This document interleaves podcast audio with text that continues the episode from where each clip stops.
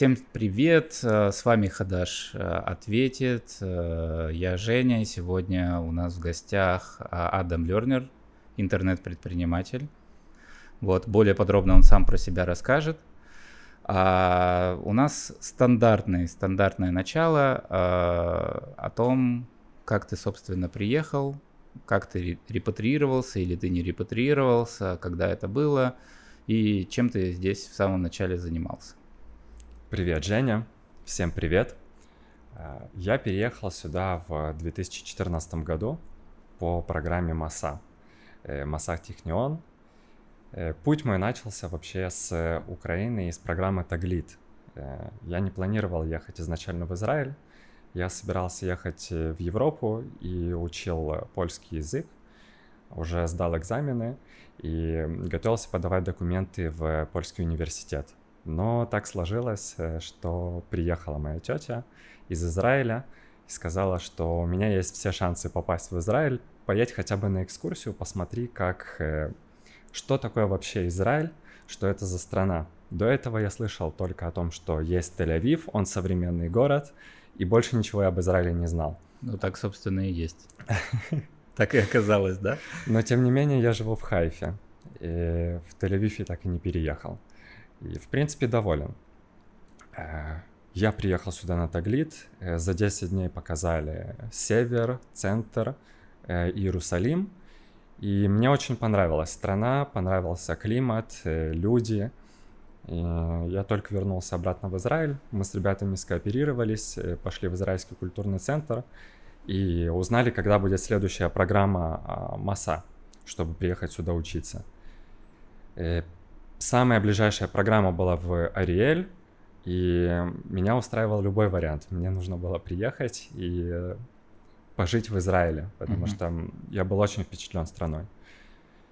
Но в последний момент на одном из мероприятий КЦ нам сказали, что есть буквально несколько свободных мест на программу в Технион в Хайфу, и она не очень-то уж дороже. Там со скидками получалась приблизительно та же самая цена. Это сколько? Я точно не помню сейчас. Ну, порядок. Порядок. Э-э- порядок?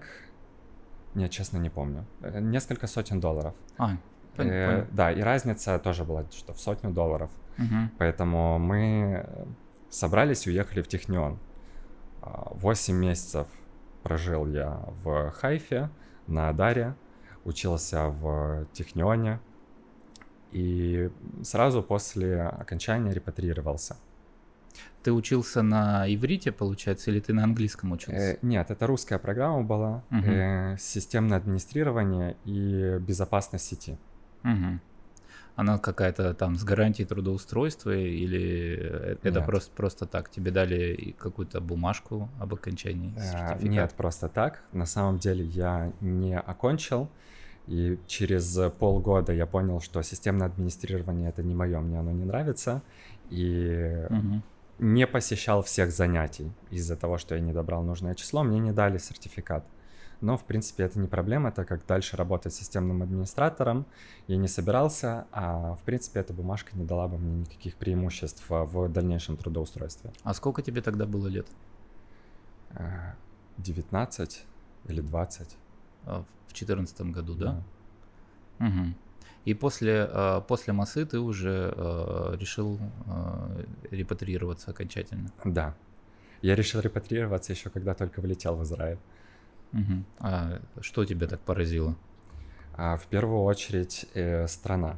Э, я жил до этого в Киеве, в Украине. В принципе, большой город, э, движение, э, люди, активность. Это все хорошо. Uh-huh. Но есть и свои минусы, которые э, здесь я увидел это плюсами. Это продуманная транспортная система, взаимоотношения между людьми, э, вообще все улыбчивые на улице, здороваются, помогают, что-то спросить нужно, э, все, все рады помочь. Э, страна, все красиво, достаточно чисто.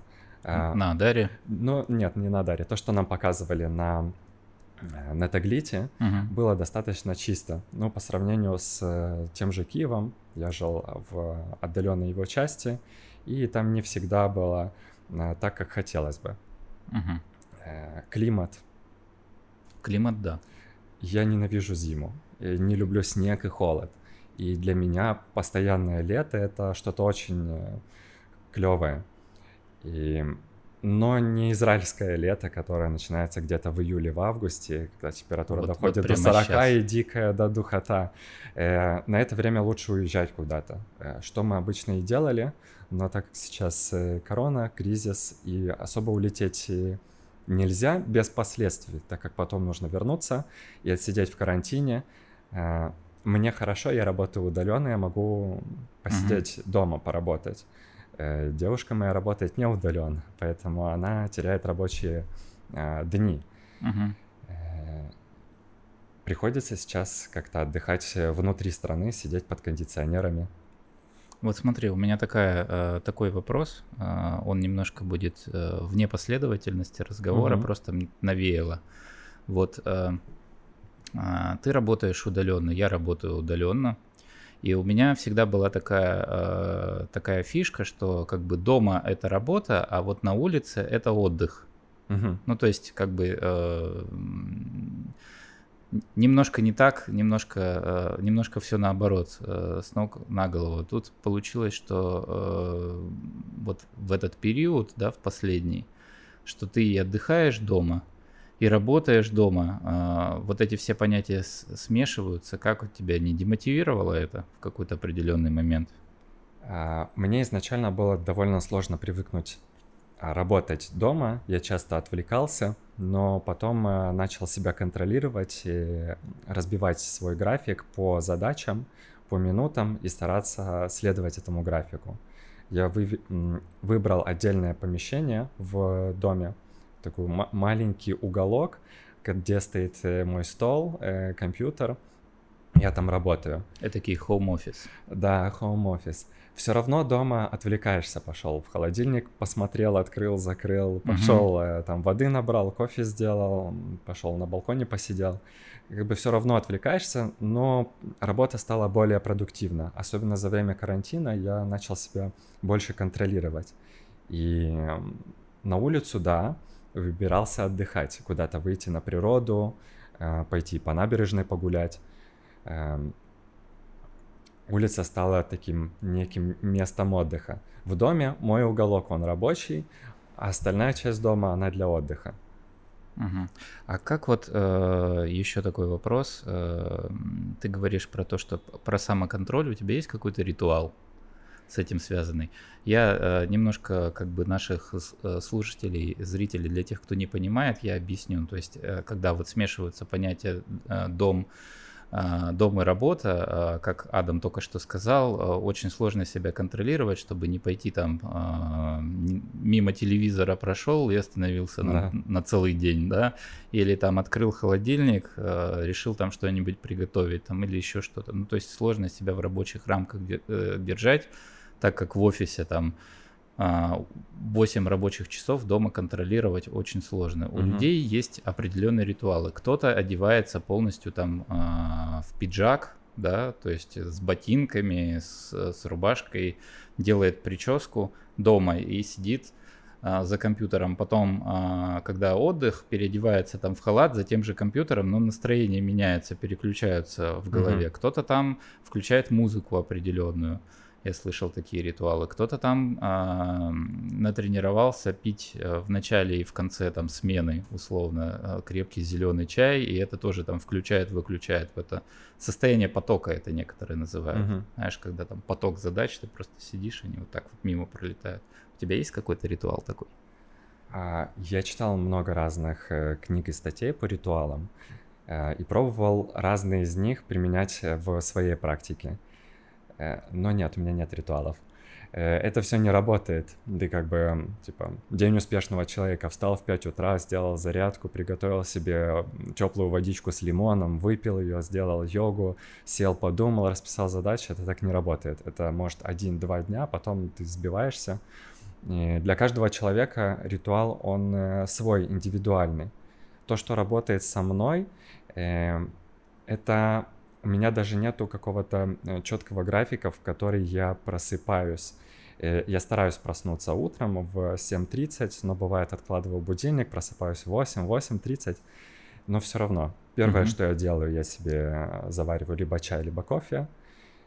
Потом открываю компьютер, смотрю, какие у меня есть задачи на день. Задачи, они у меня появляются в течение дня. Это нет такого, что я их сел, вечером написал, поставил себе цели. Они у меня в течение дня появились, я их просто потом по мере важности сортирую и выполняю в течение дня. Там на какую-то задачу выделяю, что эта задача займет у меня час, я сижу, делаю ее час. Потом следующая задача у меня займет два часа, я сел, э, сел, делаю два часа. Но это новые задачи, которые ты сам формируешь, или это рутина, которая тебе прилетает? Там, от, при, прилетел имейл, надо ответить на имейл. В том числе и рутина. Если эта рутина что-то важное, то есть имейл пришел, который требует и решения срочного, значит, делаю сразу, откладываю дело. Если не срочное, то по завершению дела. Я использую перерывы. У меня есть три перерыва на завтрак, обед и ужин, и плюс у меня есть перерыв на свободное время, когда я могу заниматься или спортом, или там сесть, поиграть на планшете. Угу. Это чуть-чуть отвлекает. Понятно, понятно. У меня был э, свой ритуал. У меня э, все было очень просто. На самом деле это был, э, э, если очень коротко, это был Armin van Buuren. Знаешь Armin van Buuren? Да, обожаю его. State of Trance. У него была передача. То есть я просто его включал, и вот она у меня ассоциируется напрямую с, с работой. И пока она играет, я работаю. Пока, как только она перестает играть, у, у меня, я выхожу из этого состояния. Но э, мозг такая штука хитрая, что спустя годы он научился просто не включать ее под разными предлогами. Ну, то есть я знаю, что если она э, включится, я буду работать, угу. и поэтому я ее не включаю. У меня есть такая фишка, когда задача требует сильной сосредоточенности, то я выключаю все вокруг себя и делаю максимально тихо. Если есть какой-то шум, строители на фоне что-то возят, машины шумят, голуби шумят, я надеваю наушники от Apple или э, затычки для ушей и включаю на шумоподавление, чтобы абстрагироваться от шумов. Но когда задача монотонная, я ее не могу решать. И мне для решения монотонной задачи нужно включить транс Армина, и все, я тогда с удовольствием работаю, даже не замечаю, как время проходит. А, супер, супер. Разобрались, с этим вопросом разобрались. Давай немножко э, перейдем от, э, от слов к делу, что ли. То есть э, ты проучился э, в Технионе, понял, что сисадминство это не твое, и решил э, чем-то начать заниматься. Чем ты занимался, э, что ты делал, э, что из этого в итоге получилось? Занимался разными вещами. Еще до переезда я занимался рекламой и дигитальным маркетингом. Uh-huh. Но в Израиле я на некоторое время приостановил эту деятельность, и все свои комьюнити, которые у меня были, я их продал. И здесь начал все заново. Первое... Чем... Поясни, пожалуйста, да. Что ты продал, что за комьюнити? Это какие-то сообщества были в социальных да. сетях? Сообщество в социальных сетях, плюс э, была работа, заказы по рекламе. Uh-huh. Э, все это оставил, сообщество продал. У меня было несколько сообществ. Одно — это журнал uh-huh. э, на мужскую тематику. Другое — это студенческий клуб. Э, в одном было, по-моему, около пятьдесят тысяч человек, а во втором э, где-то двести пятьдесят тысяч человек. Uh-huh. Э, оба продал. И начал в Израиле новый путь. Uh-huh. Здесь okay. еще на программе мы с ребятами начали задумываться. Как бы нам поставили маленькие односпальные кровати. Я подумал, почему бы не намутить где-нибудь большую кровать. Мы полезли в интернет, искать, Facebook, разные сайты. Uh-huh. И это было довольно сложно. Нашли все-таки кровать. Я себе единственный был на программе, которая большая двухспальная кровать с классным матрасом. И когда программа подходила к концу, стал вопрос, к нам пришли организаторы программы Маса и сказали, что у вас есть вот время, за которое вам нужно, программа заканчивается, заканчивается и вам нужно найти жилье, самим снять. Если не успеете, как бы мы закрываем общежитие и делайте, что хотите. Угу.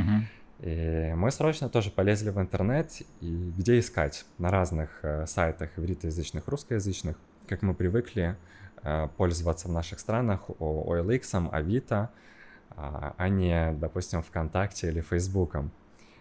Что здесь тоже как бы было развито, но в тот момент еще не настолько, как сейчас.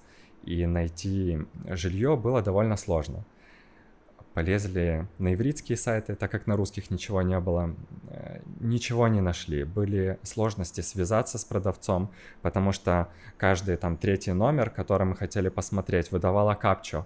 А капча написана на иврите прописными буквами, и что-то там зачеркнуто, замазано, и разобрать эти буквы новому репатрианту было mm-hmm. не под силу. В итоге мы сняли квартиру по табличке Ляскара на улице. На столбе, да? На столбе, да. И соседка русскоязычная помогла договориться с хозяином, мы ее арендовали. Это была наша первая квартира, в которой мы задержались, по-моему, два с половиной или три года, жили в ней. Да, здесь такой э, нюанс, наверное, стоит об этом сказать, о том, что э, Израиль вообще производит впечатление такой супертехнологически развитой, э, развитой страны, но фишка в том, что в основная вот э, эта технологическая развитость, она идет на экспорт. Да. То есть э, тут очень много американских компаний, там, мировых компаний во всяких разных сферах, которые там, во многом инновационные, но э, здесь у них офисы и продукты, они поставляются отсюда куда-то, то есть на внутреннем uh-huh. рынке, э, в некоторых нишах просто как бы вот э, как перекати поле такое, то есть нету абсолютно ничего, то есть э, тут нормально там э, искать квартиру по объявлениям на столбе или просто идешь в район, в котором хочешь да. снять, и ходишь вот по подъездам и смотришь, э, на балконе, может быть, где-нибудь висит телефончик. Да, поэтому стала идея создать удобный портал, чтобы он был достаточно комфортным для использования. На примере тех же Авито или о эл икс, сайт объявлений. Но первоочередная задача стояла в том, чтобы сделать этот портал для каждого комфортным и своим, чтобы израильтяне заходили на него и смотрели его на иврите, и они заходили как к себе домой, как на свой портал, и видели все объявления, все предложения. Русскоязычные заходили на этот портал, и англоязычные, как к себе домой. И чувствовали, что они находятся на комфортном портале для них, и видели все предложения и израильтян, и англоязычных, и русскоязычных. Объединить, так сказать, рынки, потому что они сейчас разрознены. Uh-huh. Ивритоязычные, они абсолютно не знают, что происходит у русскоязычных на рынке, какие услуги, какие цены. Может быть, если кто-то там кого-то знает, порекомендовал, то они обращаются. А uh-huh. русскоязычные, несмотря на то, что многие знают иврит и хорошо на нем говорят, у которых есть друзья израильтяне, все равно раз через раз они заходят на русскоязычные порталы и ищут своих специалистов. Потому что кто сделает маникюр лучше? Русскоязычная девочка. Кто уберет дом лучше и так далее. Кто сделает услугу лучше? Кто предоставит сервис лучше? Они ищут своих. Израильтяне привыкли обращаться к своим, им кажется это комфортно. Русские привыкли обращаться к своим, им это комфортно. Но никто не обращает внимания на то, что есть огромный скрытый рынок услуг, предложений, квартир, товаров, которые можно найти на другом языке. И наша задача сделать так, чтобы все могли зайти на один сайт, Uh-huh. и с комфортом найти для себя то, что они ищут. Эта идея изначально еще э, на Масе, то есть да. вот это тот портал, я немножко предвосхитю события, которыми ты сейчас э, основное свое рабочее время занимаешься. Э, э, идея его еще зародилась тогда с поиска квартиры и кровати, да. да, и начала как бы формироваться. Но были же еще местные сообщества, то есть ты какую-то здесь получил известность как автор телеграм-каналов таких городских. Это Рас... уже было после. Это было, это было после Бруто? Да, да, гораздо после. Я не помню, по-моему, в восемнадцатом году. А Бруто мы запустили в шестнадцатом году. А, Бруто, то есть уже, уже пять лет? Да. Уже, уже пять лет.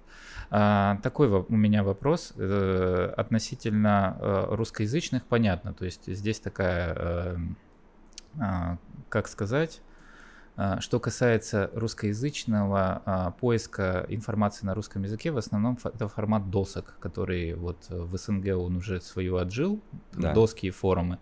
Здесь э, это было и есть все еще в полный рост, есть несколько больших досок, которые там написаны довольно давно, там такой дизайн две тысячи пятый — две тысячи девяносто девятый даже год местами. Да, есть и такие. Местами, да, это орбита, наверное, в голову приходит. Это как бы не хорошо, не плохо, он просто вот называется работает, работает не трогай. Навер- наверное, так. Но что касается... Насчет англоязычных, честно, не знаю, uh-huh. что тут есть. А, насчет ивритоязычных есть а, два таких довольно больших холдинга. Это холдинг Yad два, у них там куча порталов. Uh-huh. Отрас... Ну, есть отраслевые порталы, есть общий вот типа, типа Авито, наверное, самый такой для сравнения. И есть а, зап, uh-huh.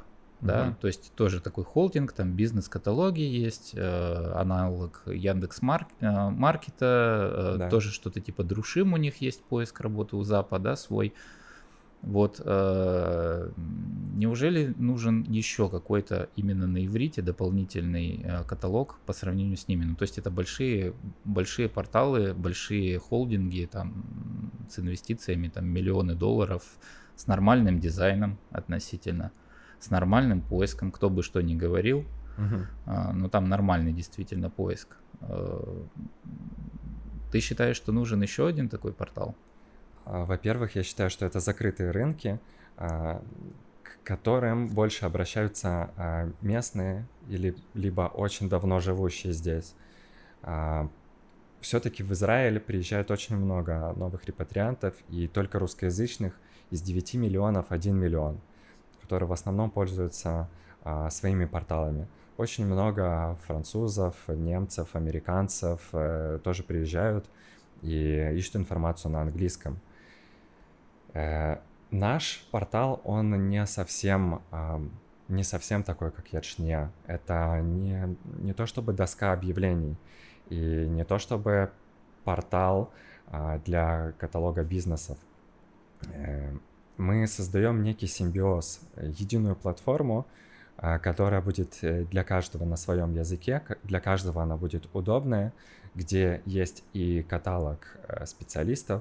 Мы скоро, скоро делаем обновление, уже в этом месяце будет обновление с каталогом специалистов, предприятий, кафе, ресторанов, магазинов. Абсолютно любой бизнес может разместить себя, собирать отзывы, рейтинги, размещаться на карте, чтобы можно было найти, к примеру, отсортировать рестораны Вако, посмотреть их рейтинги, отзывы, их меню, что у них есть, часы работы и прийти.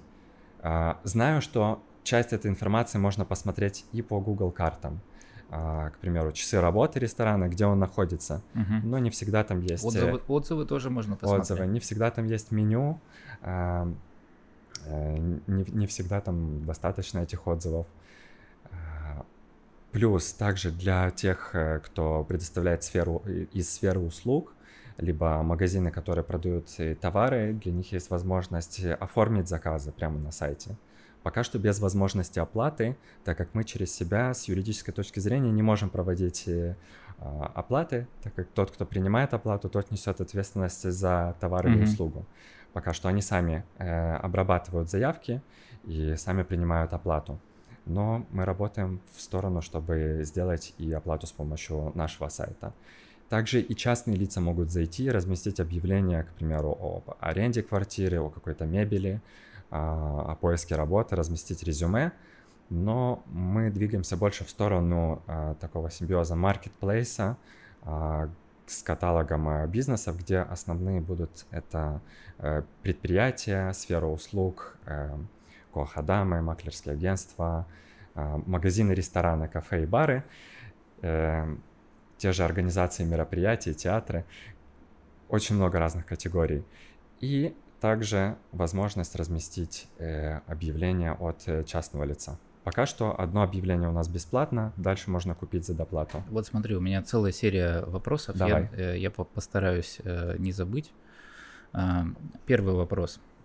Э, это э, каким образом э, происходит добавление в каталог? Да? То есть э, очень часто можно встретить э, на просторах интернета такие, знаешь, полупустые, полумертвые каталоги, когда вот изначально идея была добавить всех, но в итоге э, разместили, э, ну, сделали какое-то оформление, сделали какой-то дизайн, написали, скажем так, я постараюсь очень сильно упрощать, mm-hmm. у себя на сайте добавляйтесь все, никто не добавился. Ну, естественно. Естественно, зачем? Ну, ну непонятно, зачем добавляться в пустой каталог? Первое, что возникает uh-huh. там у, у, у представителя бизнеса, даже если это бесплатно, uh-huh. да.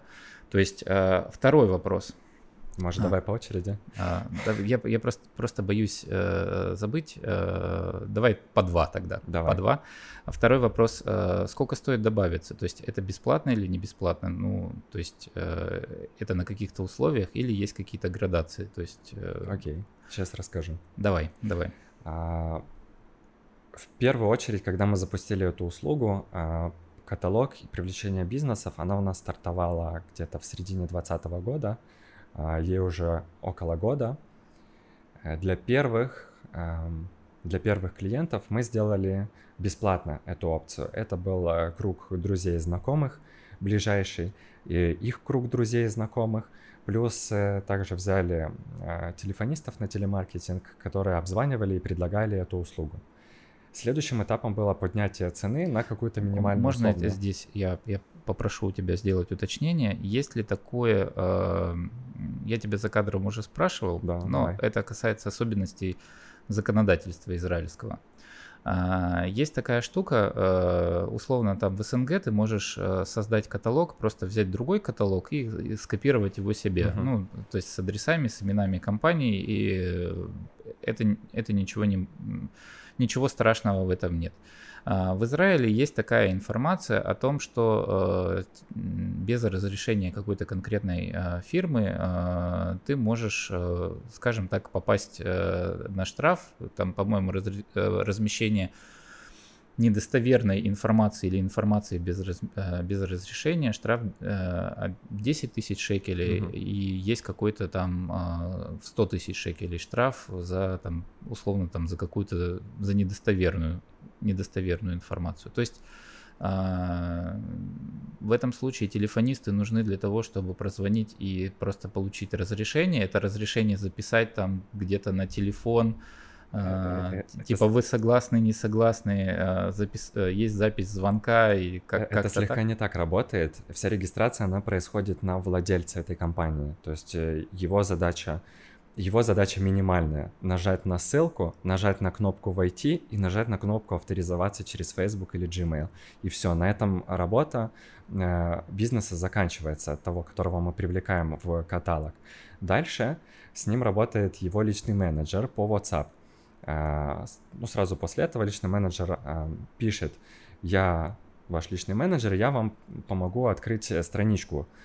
Бизнес скидывает э, либо ссылку на свою страницу в Facebook, либо ссылку на сайт, где есть э, полное описание. Менеджер ознакомливается с этой информацией, э, открывает страничку, оформляет, наполняет ее каталогом, постоянно поддерживает связь с этим бизнесом, уточняя: так можно, а так нельзя, как лучше сделать, я все сделала, проверяйте.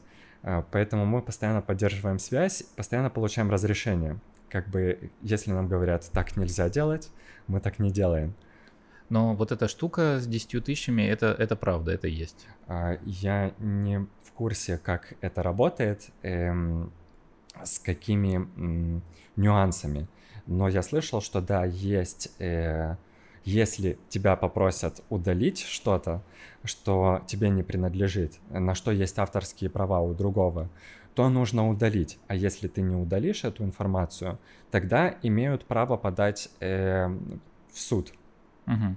Ну, общедоступная информация – это адрес, адрес, телефон и часы работы, она является таковой, которую нельзя использовать, или, или можно просто первоначально создать каталог, наполнить его адресами, я, я для себя спрашиваю, адресами, телефонами и названиями там кафе и ресторанов, угу. а, а дальше уже как бы сделать рассылку: хотите заполнять, не хотите заполнять, хотите там спецтариф, не хотите спецтариф, хотите там не знаю, там видео про себя, еще что-то, какие-то доп, доп опции, это, в принципе, правомерно, или лучше не рисковать и с самого начала нанимать колл-центр и всех обзванивать, просить авторизоваться и, и так, как ты рассказал вот эту схему? Вот с точки зрения маркетинга, возможно, эта схема сработает. Я, кстати, недавно думал о таком варианте подхода. Как бы, в принципе, можно взять информацию, которая не попадает под... под авторское право, номер телефона, адрес, чем бизнес занимается, и после этого позвонить и сказать, мы тебе уже сделали, ну, если ты хочешь, чтобы это работало, нужно оплатить, если не хочешь, удаляем. Ну, потому что так делается в СНГ, то есть uh-huh. эти площадки, это довольно популярная штука в СНГ, ну, вернее, как бы там уже процесс вызревания прошел от досок до таких, до бизнес-каталогов, маркетплейсов, совмещенных там uh-huh. и, и так далее. Вот, второй, третий вопрос у меня был, я вспомнил из тех четырех, это то, что при таком подходе, когда у тебя менеджер прозванивает, собирает информацию, и при этом ты изначально поставил для себя супер широкие рамки, то есть это и рестораны, ты сказал, и вообще все типы бизнесов, плюс еще маркетплейсы, плюс еще объявления. Uh-huh. То есть э, охватить это очень сложно, причем что фактически ты говоришь, что вручную происходит э, добавление, добавление новой, новой компании. Почему э, ты выбрал именно э, взять... все ниши сразу, а не начать там, допустим, только рестораны там, или только там, я знаю, ребята делают там каталог гаражей сейчас. Я понял, или, в чем вопрос. Или там каталог агентств недвижимости, да, с предложением товаров. Почему поле максимально широкое, еще и на трех языках? Часто были такие случаи, что мы работали на какое-то определенное направление, а люди приходили из разных других направлений и говорили, я тоже хочу, а у вас есть эта возможность. И таким образом в этом году у нас появилась категория еда. У нас ее раньше не было, но люди приходят с ресторанами, с кафе, с барами, с доставкой еды, говорят, а я хочу тоже разместиться в каталоге и свое меню добавить. Создали категорию еда. Теперь там есть несколько ресторанов и... таких домашних поваров, которые готовят на заказ, кейтеринги. Есть, можно выбрать доставки в разных городах, найти их через сайт. То есть вы как бы аккумулируете, получается, свои усилия в той нише, которая сейчас как бы самая активная. Вы не пытаетесь заниматься одновременно всем. Нет. А именно, то есть э, пере... сайт как бы получается э, расширяется. Какие-то... Дополнительные ниши, они сами э, нарастают. Сейчас очень э, активно идет э, недвижимость, аренда-продажа, активно идет э, работа и машины разные. Э, ну да, гараж... собственно, гаражи, три продажи. Самые денежные э, рубрики. Да, такие... услуги, они всегда э, сами собой идут. И, соответственно, больше всего людей на портал приходит э, это найти либо квартиру в аренду, либо машину, либо работу, либо какой-то, какой-то сервис и услугу. А, и за счет того, что есть большой наплыв людей на сайт, а, услуги как бы сами подтягиваются. Я хочу о себе рассказать, я хочу о своем сервисе рассказать. И... Это если такое мы... восточное бахвальство еще на вас работает, да? То есть у соседа мы... есть... Ты тоже это, это очень работает. Если мы, к примеру, сосредоточены в этом месяце, мы сосредоточены на недвижимости, но если к нам э, придет какой-то специалист, и, то мы его с удовольствием э, пропустим и сделаем максимальный сервис, чтобы человек остался доволен и порекомендовал друзьям. Специалист э, по недвижимости? Нет, или... и, и неважно, э, какой специалист. А, самозанятый какой-то самозанят, чувак, да? Самозанятый, либо э, какая-то компания средняя или крупная. Угу. Хорошо. Э, такой вопрос. Э, что получает э, непосредственно клиент при регистрации? Ну, то есть вот какой максимальный пакет, что там есть э, и... Э, чем это выгодно именно размещаться? У нас есть разные предложения. Самое элементарное — это создание этой странички с безлимитным каталогом. как бы нету ни у одного сайта такой возможности, чтобы ты создал свою страничку, даже у тех же сайтов объявлений, либо у каталогов услуг. Кстати, вот эти каталоги с рейтингами и отзывами на иврите, на русском, неважно, у них нету возможности добавить все свои услуги, перечни, описания. Здесь выходит как свой такой мини-интернет-магазин, как мы его называем. Uh-huh. В чем плюс такого интернет-магазина? Во-первых, у нас на сайте уже есть целевая аудитория. Создать свой сайт, либо страничку в Фейсбуке, наполнить это все каталогом, сделать так, чтобы люди туда приходили, это много сил и средств. Uh-huh. То есть создать сайт, это где-то от четыре тысячи шекелей начинается. эс и о-специалист, такая базовая настройка среднего сайта на одном языке, начинается от шесть тысяч шекелей. По израильским сколько ценам. Стоит эс и о-специалист? От шесть тысяч шекелей на небольшой сайт, несколько страничных. Очень, очень, очень дешево я беру, видимо. Это те эс и о-специалисты, с которыми я общался. Ага, так.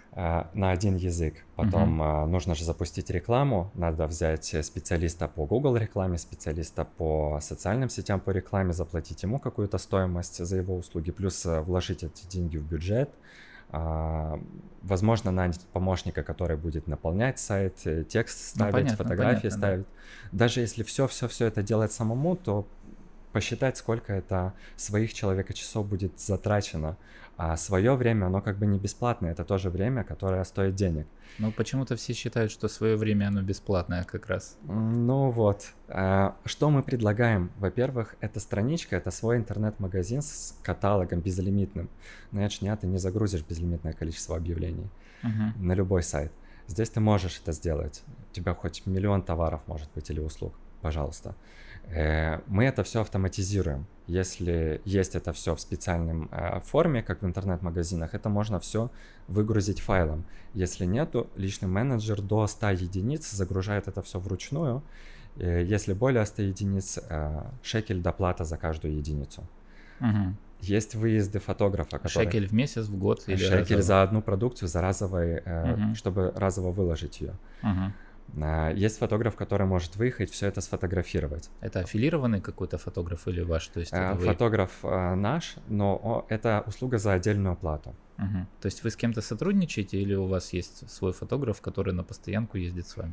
С кем-то сотрудничаем. Угу. Довольно редко говорят, что нужен фотограф. За всю историю, за, за год, сколько есть эта услуга, просили всего два раза, чтобы выехал фотограф. А как быть с вот этим, э, с израильским? Опять же, вот мы говорили про особенности, да, вот первое это бахвальство, да, то есть относительно, ну, это может играть на руку, это легко продавать. Если ты подключил соседа, да, то угу. а, следующий бизнес ты легко подключишь, скажешь, ты что, хуже, чем сосед? Сосед уже у нас. Угу. Говорит, все, не, без проблем, я, я тоже хочу. Но есть еще такая особенность, это очень низкое качество контента, которое генерируется, да, то есть угу. даже на входе, учитывая, что у вас менеджеры есть, и, а, просто элементарно сделать фотку.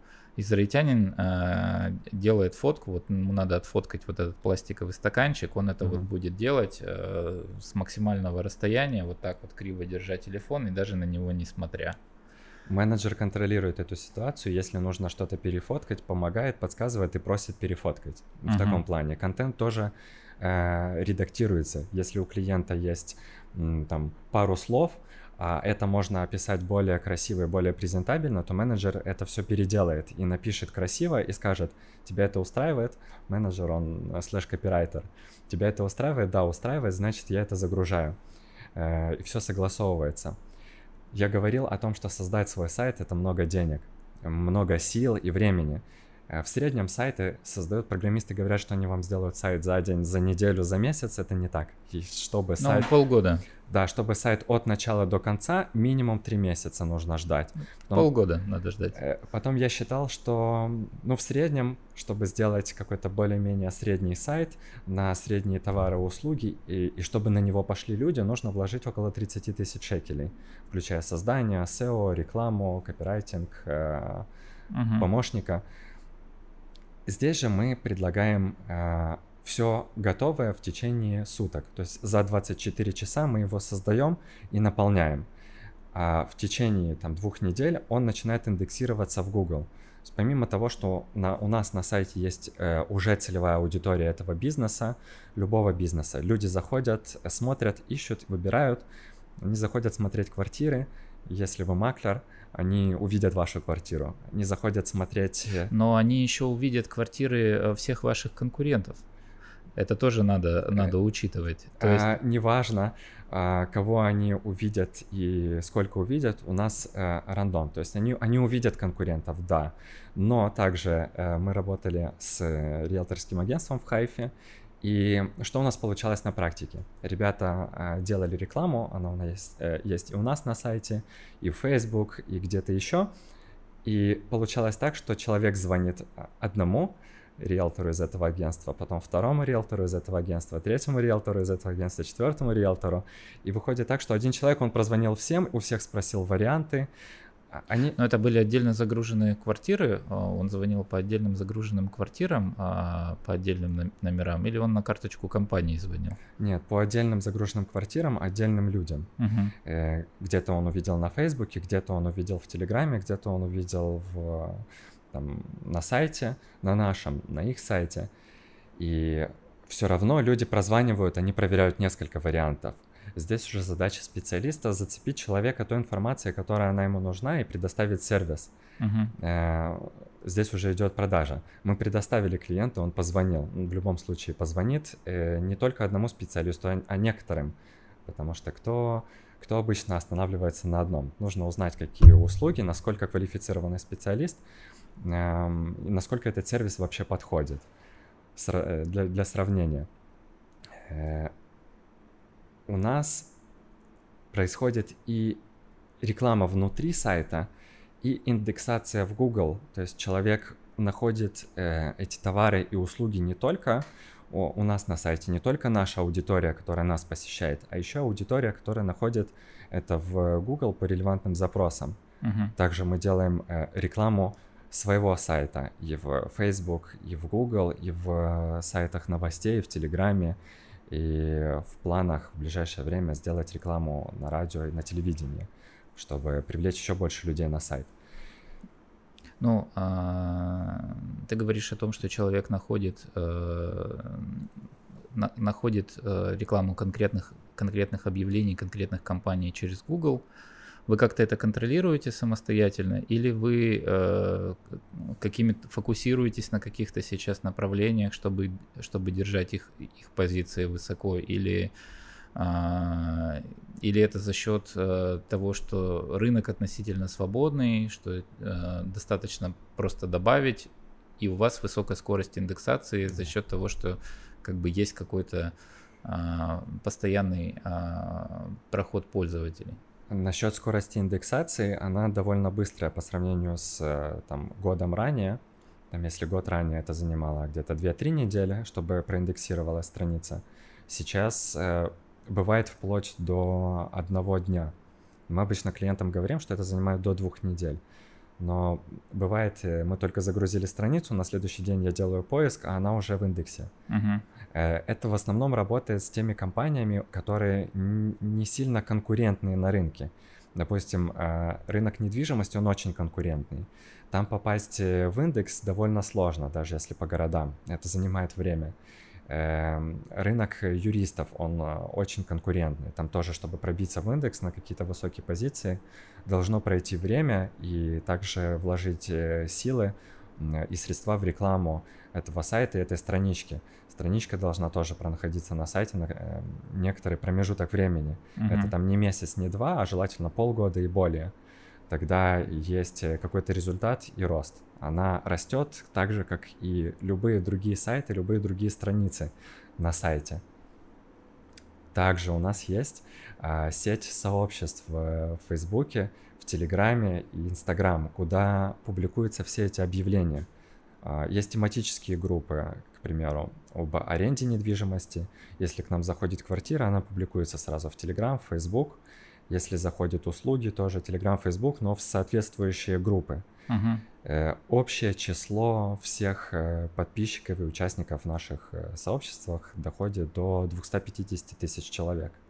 Поэтому э, помимо того, что люди видят это объявление на сайте или находят через Google, они его также видят и на Facebook. Угу. А какое примерно а, сейчас а, средняя посещаемость сайта, а, ну вот самого сайта? То есть ты сказал, что вот а, совокупное число подписчиков а, в тематических группах а, и в телеграм-каналах, или это только в тематических группах, двести пятьдесят тысяч человек? В группах и в каналах, это включая все, телеграм, фейсбук, инстаграм. Это совокупно? Да. Совокупно. А, а сколько приходит на сайт? Зависит все от э, спроса и времени. Сейчас. Ну, ну в среднем, в среднем вот, вот сейчас. Э, в районе ста тысяч.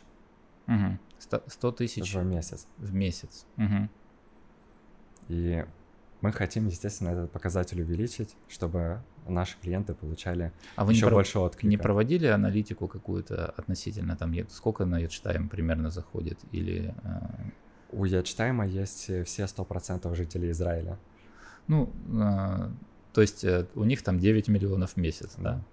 То есть уни- уникальных именно? У, э, именно нет, не по... уникальных, именно э, заходов. Э, ну, так, у... так, такие порядки, да? Да, порядка девять миллионов. Тоже колеблется. Сейчас э, в период э, сегеров, коронавируса, э, многие перешли в онлайн. У нас тоже начало подключаться больше э, предпринимателей, э, которые в период закрытия, те, кто мог оказывать какие-то услуги или отправлять товары, они продолжали работать э, с помощью нас. Ты считаешь, что э, у Ядшния, да, порядка девять миллионов, девять миллионов это примерно э, столько, сколько в Израиле живет человек. То есть там, грубо говоря, исключая там пен- пенсионеров там, и детей, каждый заходит в месяц по разу индивидуально. То есть, по идее, да, мысль такая, что у вас возможен рост в девяносто раз. А, да, в том числе. И это только один язык, это только иврит, по идее, я считаю. Только иврит. Хотя я думаю, что у них есть статистика по, по другим языкам, те, кто пользуется со встроенными переводчиками, я думаю, что там существенный процент все-таки. А, это количество посещений. То есть не один человек один раз зашел, а один человек мог зайти три-четыре раза, это считается девять миллионов. Если возьмем все здоровое взрослое население, которое пользуется такими сайтами, то мы как раз получим сто процентов от Израиля. В период короны этот показатель увеличился и у других сайтов, и у нашего сайта тоже. Также стало больше людей подключаться. Особенно в моменты сегера и жесткого карантина, когда нельзя было оказывать услуги или продавать, те бизнесы, которые, да, могли продолжать свою деятельность, они подключались к нам и получали дополнительный а, оборот клиентов. Буст такой. Да, за счет того, что люди все равно заходили от нечего делать, либо что-то искали, они искали разные сайты, заходили а, на наш сайт, смотрели квартиры. Допустим, смотрели каких-то специалистов, э, смотрели машины покупать, продать, и также рост объявлений вырос. А сейчас, когда уже карантина нету и уже более-менее мы вернулись к нормальной жизни, а, тот уровень а, посещаемости, он остался, уровень и прихода объявлений остался, но э, качество, э, качество контента и качество рекламы, оно выросло. Uh-huh. И, и у людей также появились больше свободных средств, которые они дальше инвестируют в свой бизнес. Соответственно, и количество клиентов, сейчас такой посткарантинный период, когда и количество клиентов увеличивается за счет того, что сейчас больше людей, которые могут вести свою деятельность. Еще открыто. Складывается ощущение, что сегер повлиял, во-первых, на скорость интернета в среднем по, по Израилю он повлиял, потому что много оптики да. появилось. Вот я помню, что мы записывали с Виталиком больше года назад э, подкаст, или это был стрим какой-то, и мы там делали такое предположение, что раз вот на год нас вот-вот запрут, то у нас появится здесь оптика сто процентов к концу этого времени, потому что запрос mm-hmm. вырастет. Плюс еще произошло такое обучение бизнеса, обучение клиента, то есть бизнес вспомнил про то, что есть интернет, клиенты вспомнили про то, что есть интернет, а что в нем такое есть, а почему нас тут нет и так далее, да? Да. А, произошло такое обучение. У меня такой вопрос. А, а, наверное, стоит... Ты, ты говорил про то, что сделать стендалон сайт, да, отдельно стоящий, да. и его раскрутить, стоит там порядка тридцать тысяч шекелей, ну, в местных условиях, там, для среднего сайта услуг, там, или для маленького интернет-магазинчика, я да. не, не знаю, ну, да, да. А, у меня была такая история давным-давно, это священная, а, священная, наверное, война а, с площадкой, а, не буду, а, почему не сказать, близко точка ру, угу. чтобы нет, а, какая разница, а, с площадкой, а, она, наверное, аналогичная тому, что сейчас делаете вы, но она находится в России, там, в Уральском регионе. Uh-huh. И э, война заключалась в том, что... Э, я сейчас расскажу ситуацию, Давай. попрошу тебя прокомментировать. Э, дело было в каннибализации трафика, так называемой. В чем суть каннибализации? Э, у компании, условно, уже есть какой-то сайт. Они ведут туда какую-то рекламу, там покупают ее в Google Ads, там uh-huh. или в Яндекс.Директ, или, или в каких-то в каких-то других на других платформах покупают трафик, он у них каким-то образом конвертируется, конвертируется довольно хорошо за счет того, что у них на сайте качественные картинки, индивидуальный дизайн проработанный, там выстроенная воронка и так далее. После этого они заключают договор за несколько сотен долларов в год, им делают э, сайтик на платформе, э, на платформе интернет-каталога. Ну, то есть вот э, то, о чем ты говоришь, там угу. свой собственный маленький каталог. На поддомене? М, да, на поддомене. Ну, в данном случае идет, э, шла речь конкретно э, на поддомене. И этот... Э, И этот сайт начинает конкурировать, э, эти два сайта начинают конкурировать между собой в том же самом Гугле. То есть э, э, и показатели сайта, которые находятся на поддомене, они ниже. Ну, потому что там для этой системы дизайн типовой, угу. э, сетка типовая, описание тоже более-менее типовое. Там э, типовая навигация и плюс еще э, сбоку от контента висит реклама конкурентов. Ну, потому что это же как бы часть каталога, угу. да, то есть там идет э, пересечение напрямую, напрямую с конкурентами. Как бы вот... Э, Ты характери... характеризовал эту ситуацию именно с точки зрения, а стоит ли а, клиенту качать вот, а, свою страницу у тебя на портале, если у него есть а, свой выстроенный маркетинг а, относительно отдельно стоящего сайта? Или и в каком качестве они должны взаимодействовать, как они должны друг друга дополнять? Это вот. У нас очень хорошо выстроено в этом плане. Мы думали сделать насчет поддоменов. Я советовался, по-моему, с тобой или эм, с кем-то еще. Ну, я с... со мной советовался. С несколькими специалистами да. советовался по поводу поддоменов, и мы решили работать в направлении не поддомена, а ссылка основного домена, а потом название компании. Как, к примеру, делает Facebook странички. То есть Facebook слэш и название компании. Uh-huh. Мы дорабатываем эту опцию, чтобы у каждого бизнеса была собственная ссылка у нас внутри сайта. Тогда мы их поднимаем на первый уровень. И это также поможет для индексации этих страниц. Очень хорошо, если у нашего клиента есть сайт. Мы прям так и говорим, что очень хорошо, если у клиента есть сайт. Потому что он получает дополнительную позицию в Google. Если его сайт уже работает и уже индексируется, то мы добавляем еще одну позицию, которая тоже уже работает и уже индексируется. И когда человек пролистывает поисковые позиции, он видит, ага, вот, значит, он есть здесь на Google картах, потом он есть здесь его сайт, потом он есть здесь в бизнес-каталоге Bruto, потом он есть где-то еще в Фейсбуке, он есть еще в Инстаграме, значит, он есть везде, и больше шансов, что человек обратится именно к, к нему. Также у нас можно поставить пересечение, поставить ссылку а, на свой сайт, mm-hmm. чтобы а, через... А, у нас человек выбирает, к примеру, продукцию, которая ему интересна, или несколько единиц товаров, и он может перейти сразу на сайт продавца или на сайт этого бизнеса и заказать услугу напрямую там.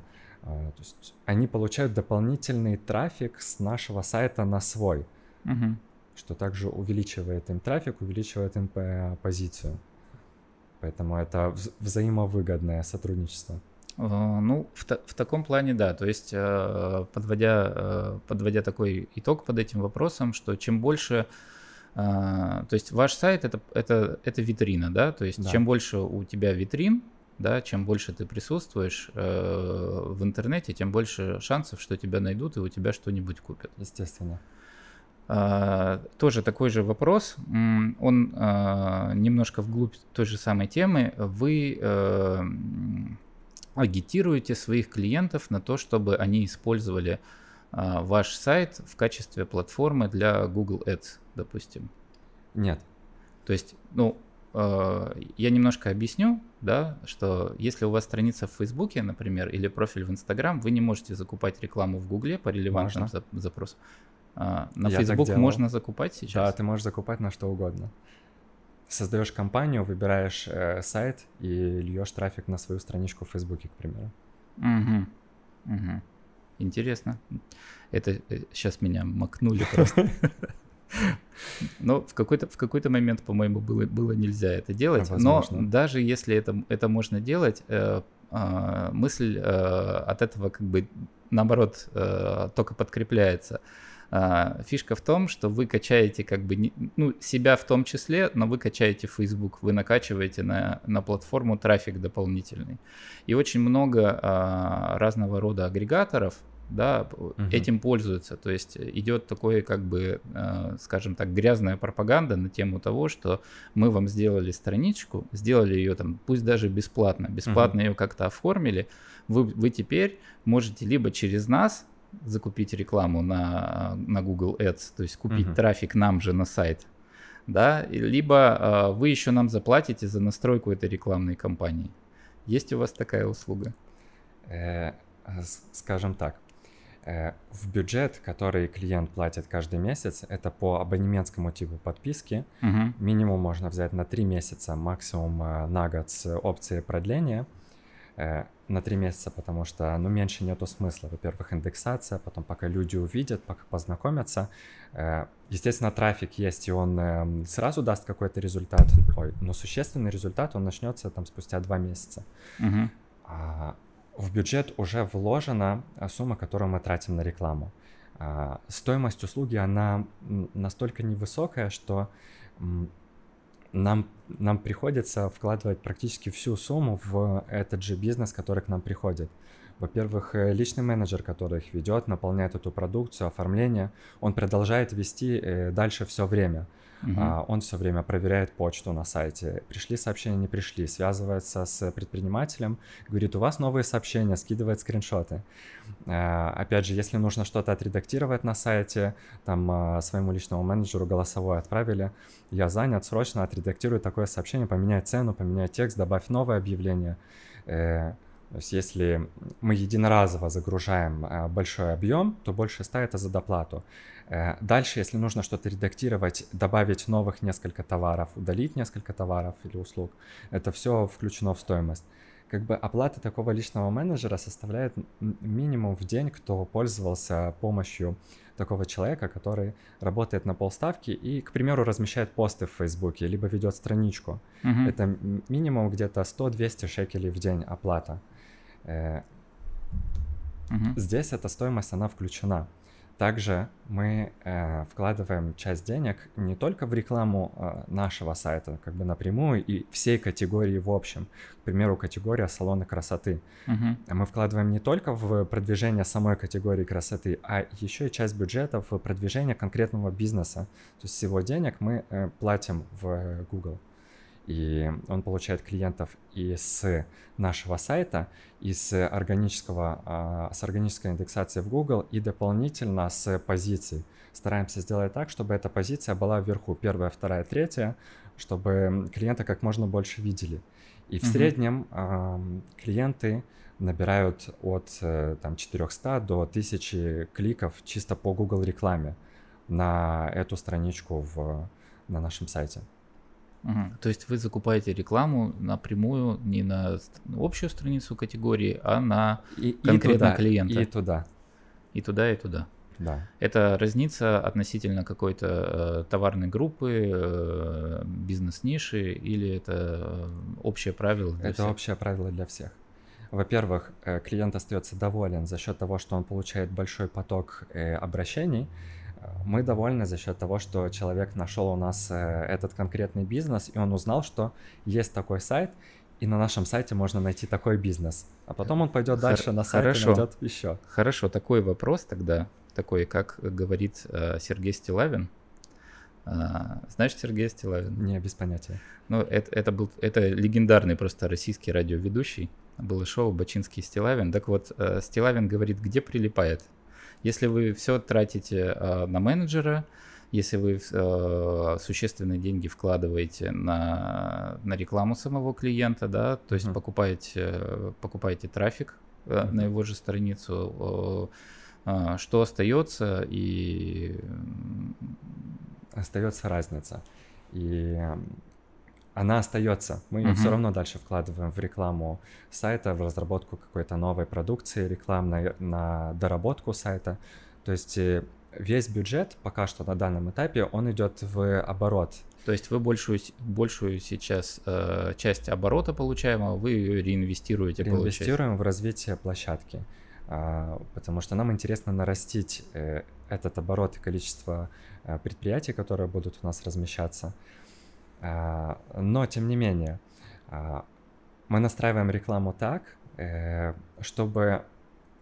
не расходовать бюджет просто так, чтобы он не уходил в дыру, а чтобы это были действительно релевантные запросы uh-huh. по достаточно невысокой цене. Специалисты, которые не знают, как настраивать, они настраивают рекламу в Google так, что там тысячу шекелей они съедаются за неделю, и большая часть из этих запросов, они не актуальны. Uh-huh. А, с нами работают специалисты, у которых там десять-пятнадцать лет опыта в настройке рекламных кампаний в Google, в, ну, в том числе там Facebook. И по опыту удается настроить на небольшую стоимость, получить большой релевантный результат. Это и русскоязычный, и ивритоязычный, и да? И русскоязычный, иврит, и англо. Угу. Кстати, английского рынка тоже достаточно много, и где-то процентов восемь-десять посетителей у нас англоязычные. Угу. Ну, я так, я так понимаю, что э, максимальные э, цены на клики...